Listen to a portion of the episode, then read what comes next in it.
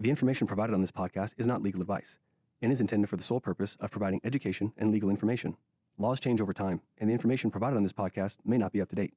We make no warranty, express or implied, regarding the information provided by our team or our guests on this podcast. The information should not be construed as legal advice and does not create an attorney client relationship with us or any of our guests on the podcast. If you would like to consult with an attorney, please call 1 800 Victims. That's 1 800 842 8467 for attorney referral contact information. This podcast provides a platform for the exchange of ideas and information to help educate crime victims on their rights. Some content will include topics and materials that may involve descriptions of violence or assaults which can be distressing to victims and survivors. It may also impact service providers experiencing vicarious trauma.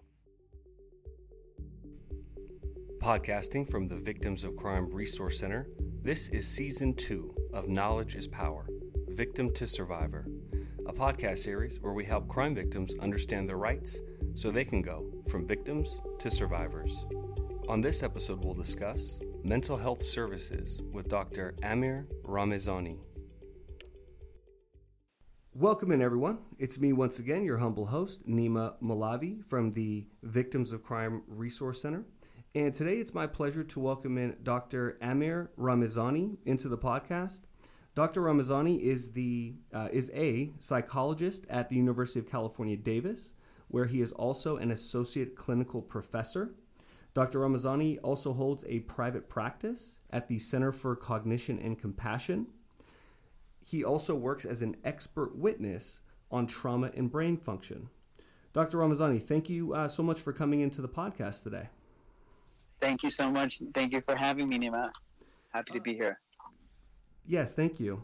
Uh, I'd like to start our conversation by by discussing um, how a um, a person's mental health can be impacted by being a by being the victim of a crime. Uh, yeah, that's a good question. Um, you know, I, I, think it can impact the person in many ways. Um, you know, the, the way I often will uh, think of the reactions of of someone who you know has gone through some sort of uh, traumatic event, like going, you know, being a victim of crime, uh, is that um, they're going to have it, normal reactions that anyone would have uh, to some sort of abnormal situation. So I I'll, often will, you know, as I say these reactions, um, I, I, I like folks to think about it as really having these normal reactions eh, as a result of being in a unfortunate abnormal situation. So if we think about when folks are going through some sort of traumatic event, um, it, their reality in that situation um, is changed completely. Actually, something that's outside of their reality happens. And so it's very normal for that person to suddenly not be able to trust what's happening in their environment and even with people. So trust in, in themselves, sometimes even trusting their decision making, trusting the people around them. That could be a very hard situation uh, for them, and it could be often an expected um, reaction.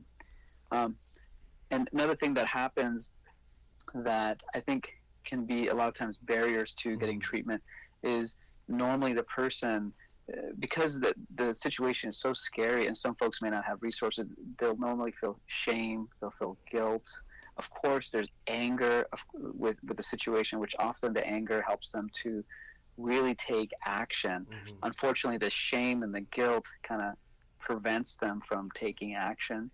Um, and when these reactions, um, because a lot of times our mind is trying to make sense out of what happened in mm this very unrealistic situation, our mind begins to replay the event in forms of either like flashbacks or dreams, um, or even uh, our our body begins to have reactions. So some it's very normal, you know, for for some folks to have uh, panic attacks um, because their body, in a sense, is saying, you know, I need to be alert here. I need to be mm-hmm. very mm-hmm. hyper vigilant um, about what's happening.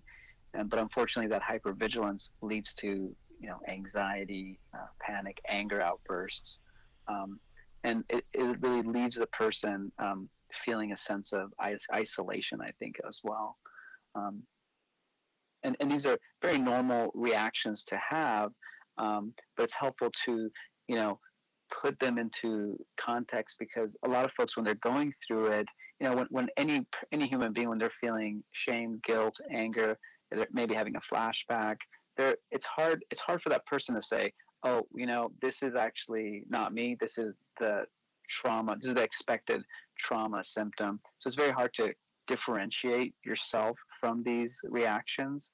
Um, but i think it's you know very much doable to to recognize it and actually be able to um, differentiate yourself. And then that itself actually helps people get better Hmm, interesting. Um, so I want to expand on, on what you said there. Um, so you talked a little about n- normal uh, reactions. Uh, so that leads me into my next question. Are there any kind of common types of reactions that a person can have after being the victim of a crime? Uh, yes, yes, I, I, believe so. And and there's a concept called you know acute stress or acute trauma, and then there's another concept called uh, post-traumatic stress. And and you know most folks who experience something that's horrific, that's catastrophic and traumatic, um, it is very common for them to experience these any any one of these you know symptoms. And these reactions you know I, mentioned a few but these reactions you could kind of think of them as three categories. Um, one category is you know the brain is really trying to make sense out of what happened. And because it's trying to make sense it keeps popping up the memory. So that's the flashback. And some people will have like flashbacks of, of the event. Some individuals mm. they may replay the event in their dreams in in some form or they may just have simply very scary dreams that that wakes them up in the middle of the night. And that's again really the brain just trying to um, make sense reprocess what's what's been happening um, once once the brain really makes sense out of things and heals through it with you know with kindness and compassion really with with an appropriate uh, uh, support, then the individuals will have less of that, um, of that re-experiencing uh, category of, of symptoms. And then the, the second uh, reaction, which we would expect, of course, is that the person will avoid people or places or sometimes even thinking about the event. Um, and so, you know, for example, if the traumatic event happened in a car, if the traumatic event happened in a room, um, at, a, at a park, the person will avoid that place because um, the body begins to rev up right when it gets near that. Um, kind of like what I mentioned earlier, that hypervigilance, the body becomes very hypervigilant, which is really the third uh, category of these reactions. Um, the body gets really to, ready to, in a sense, either fight or flee or freeze, you know, and, and when, when we freeze, um, that many things can happen. It's very common for folks to um, experience what's called disassociation. And um, disassociation looks something like, you know, you're talking to someone and then a memory pops up in their mind and then you just see their eyes kind of glazing over and they just zone out. um, they're you know in that moment they're no longer connected with you as a person you know they're, they're you, you could see that and and for them it's hard for them to be really engaged in that life because their mind in a sense kind of pulls them back into the past um, and um, in disassociation uh, which I, I, would say it's not a common reaction but it can happen and i think if, if that does happen it's very much it does indicate that it's worth seeking out support um, but in disassociation, some individuals may even see themselves outside of their body or feel like a part of their body doesn't belong to them. And yeah, and, and, and so they're, they're, you know, also a lot of folks, their reactions not, not only include this, you know, these ideas of acute trauma or PTSD, but it, they start to cope with it um, by, you know, either trying to get a sense of control. So you may see a lot of um, you know obsessive behaviors, a lot of double checking, uh, a lot of you know doubting themselves, uh, a lot of rituals. Some folks may use substances uh, to cope, and uh, there may be even pre-existing conditions that get worse. And so, for example, if someone had a chronic pain condition, or they had uh, cognitive issues or brain related changes, then you those conditions can also worsen as well. Mm-hmm. What it what it sounds like to me is, um, and I'm curious your opinion, is that these um, flashbacks, dreams, avoiding places, the fight, flight, or freeze, it almost seems like a way that um, the brain is sort of protecting um, the person or the body from fr- from you know this event and the trauma. Would you say that's accurate? Yeah, yeah. There, there are you know there's there's many ideas about why these, these things happen, but yes, one of the ideas is that um, that yes, the brain is trying to protect itself. It's trying to really adapt. It's trying to function um, because really the brain, um, you know, uh, the brain is just trying to say, okay, am I threatened right now? Okay, I if I am, then I need to either get ready to fight, freeze, or flee. Um, but what what happens, and even though there's a good intention behind these, you know, common reactions, um, the challenge is that um, the brain doesn't really know that the person is no longer in the traumatic event, and that that that's the part where it's like, okay, the brain is trying to protect and defend, but they're in this moment um, where the person is, you know, mm-hmm. uh, usually experiencing. They're usually not in the situation no longer. see, so some of the common types uh, of reactions are, you know, flashbacks, dreams, avoiding the event, people and places, and then, as you mentioned, the fight, flight, or freeze response.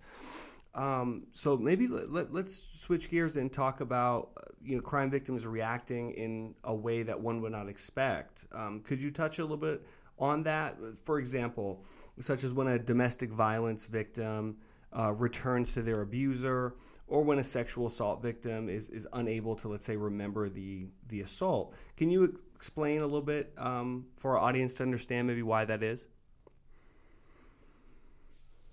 Yeah, sure, sure. Um, of, of, course, there, there's there's so many factors. I kind of think of these, um, you know, in terms of uh, being specifically uh, related to the the person themselves. So, as I'm mentioning, these these are very broadly, you know, defined, and, and it may not apply to everyone.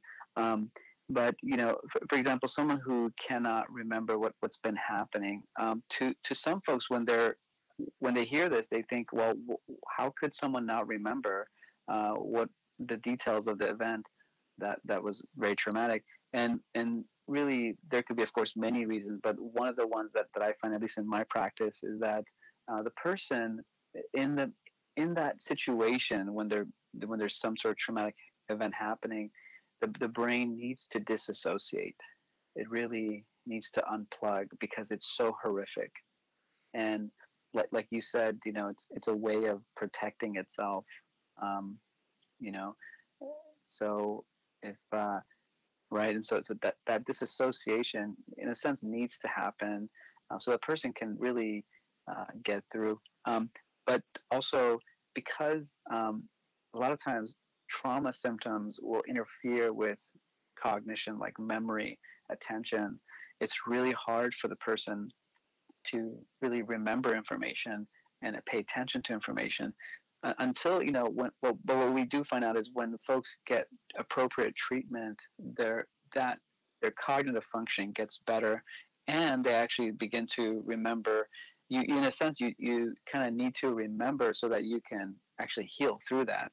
Um, so i think with appropriate treatment that really helps. With, with respect to why some folks may um, return to the abuser um, i think of these as as like two major categories. There's our you know individual uh, difference factors, and then there's our so- society and uh, cultural and legal factors that I think. Um, and I think with individual factors, you know, they're you know from just my practice and, and working with women who have gone through these challenges. Mm-hmm. Um, for example, there could be children who's involved in, in the situation, and the the person is really afraid that the abuser will hurt the children, um, or that they're they're going to lose their children or lose custody of their children. Um, there's also like the fear of mm. the person uh, being much more violent and being having doing something lethal or mm-hmm. sometimes even the person um, that they're afraid of their financial situation or they may not have resources like where am i going to go for safety like if i leave this house right now wh- whose house am i going to go and how am i going to support myself how am i going to support my children um, and this, this is why I think it's, it's so important for folks to be aware of community resources, like like what you you mm-hmm. you all are doing. Actually, yeah. I mean, yeah, sure. It really right. Sure. I mean, it just really solves the the issue. Um, and then and then for some folks, there's religious and cultural beliefs that where you know something like a divorce or separation, or mm-hmm. uh, there may be um, there these sort of like um, gender roles beliefs where the person's like, you know, I, I, do have to stay here, I have to be loyal. But the challenge in those beliefs is that um, it's it's really um, keeping the person mm-hmm. from from healing and, and getting well. So I think those are some individual factors, and then there's of course um, social, you know, more macro level factors that really plays a role. Um, you know, for example, uh, some sometimes when folks are mm-hmm. talking about this situation, mm-hmm. and it's mm-hmm. hard for folks to talk about because of that shame, you know. Um, but when they talk to either a supportive person or uh, authority, um, then some folks may downplay it or minimize it, and that's a big problem mm-hmm. because the person it takes a lot for that person to even say mm-hmm. something about it. Um, and then some folks may not even understand the the legal system and the, the procedure and the process of it. So there, there's this, you know, difficulty just knowing what is next from mm-hmm. a legal perspective. I see. And right, and so the, these are some, you know, issues that, that come, and then sometimes the the abuser, um, they often will use the family in periods where they're not abusing the person to keep the person from leaving. What do you mean by that? Good question. So, for example, during you know, if we this is grossly oversimplified because it may not be like this for everyone, but you know, in a, for example, sure. in a domestic violent relationship, um, a, a, a, person who the abuser um, during periods where there's no violent phases or no domestic violence, uh, and then during that time, that abuser will sometimes recruit the family to come over and pretend like things mm. are fine, like like the abuser never did anything, because the abuser knows that the you know their partner likes to be with family, uh, likes to spend time with the children. They may take the children and the family mm. out on a, a, on a picnic uh, with other people involved, um, and that is a way of the abuser really controlling uh, their victim because the vic- the victim won't leave at that time because they're like well okay um,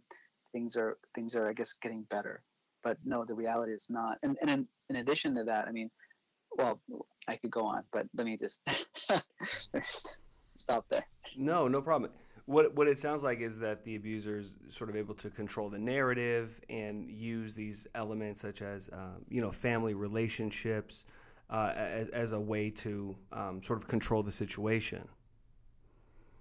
Yeah, and and they know the abuser knows that it's very hard for their victim to talk about it.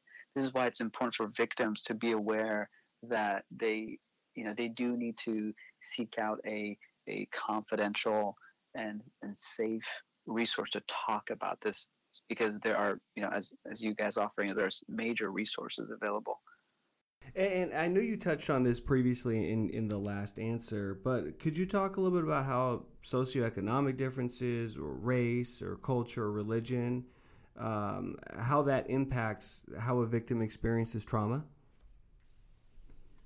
Yeah, sure. I mean, you know, it, the the you know from what we know from the research is that um, folks from low SES or low socioeconomic status, they they do experience higher uh, mental health and more challenges and traumatically. And not that this is because of any specific, um, you know, demographic factors, but it's I think because from at least from the research is that there there isn't really those preventative and mitigating um, uh, situations and factors available or resources available that that really helps people to um, buffer against trauma. So, you know, for, for a child to have a safe environment, a stable community, stable relationships, um, have these loving relationships and an environment that really um, uh, buffers against the trauma, it can be very hard to to have some of this.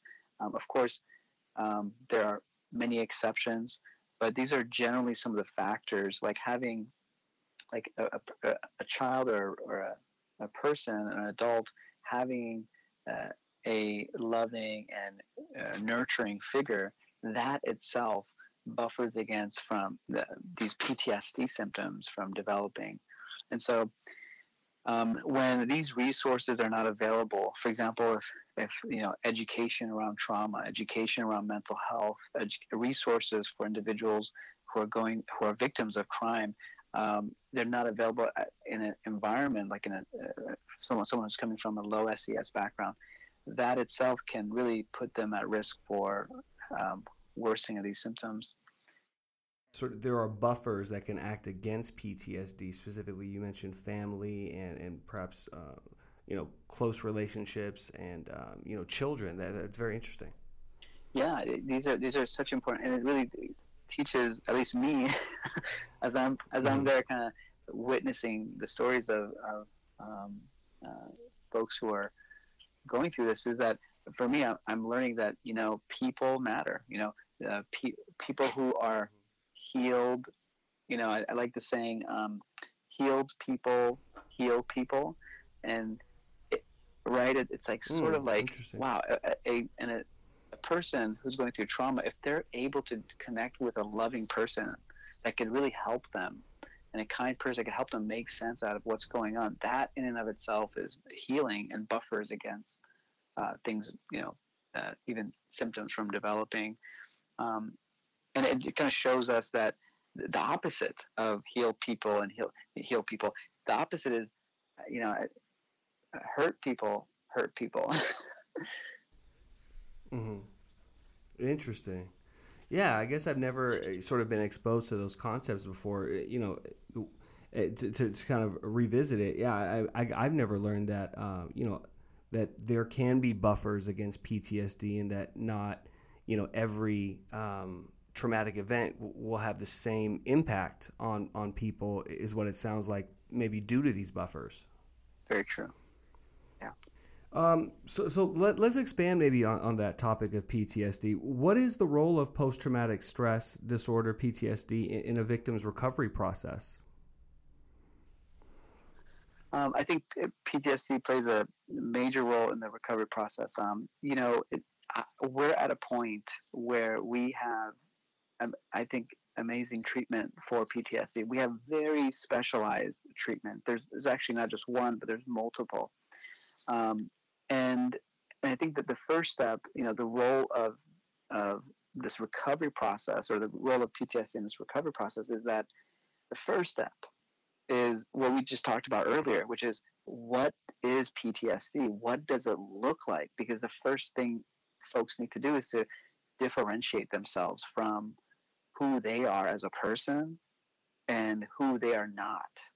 And usually, what they are not is those symptoms of PTSD or the brain just trying to protect itself when mm. we don't need it to. yeah. No, that, that makes a lot of sense. So I, I think, you know, um, because if PTSD is not recognized, then it becomes, it sort of manifests in different ways.